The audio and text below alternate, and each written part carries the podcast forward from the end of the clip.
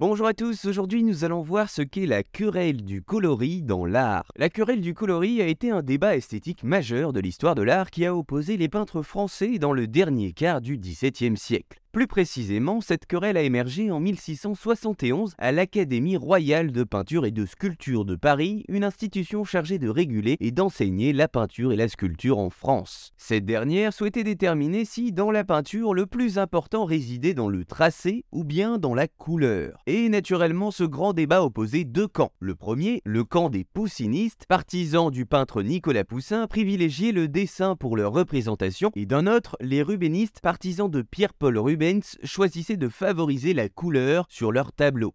À gros traits, les poussinistes considéraient que le dessin privilégiant la forme était le plus important, là où les rubénistes souhaitaient privilégier la force de la sensation à travers la couleur.